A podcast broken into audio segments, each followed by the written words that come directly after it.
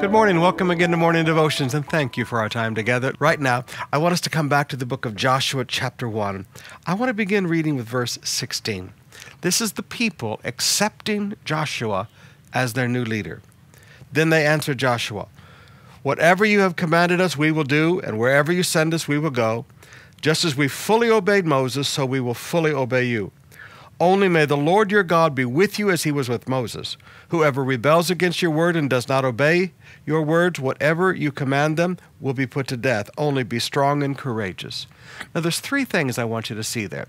Three expectations that God's people have of their God given leaders. I didn't say of false prophets and everybody else, but this is what the people of God expect of a leader that God has given them. Number one, God be with you.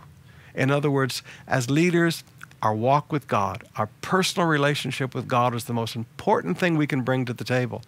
It's not our skills, it's not our ability, it's not our X factor or our it factor or our, our guapo factor. The most important thing we bring to the people of God is that God is with us. So, number one, prayer, meditation, worship, read the word, your personal relationship with God. The second expectation is that you be strong. You, you can't bow to, to everybody who wants to push you around as a leader.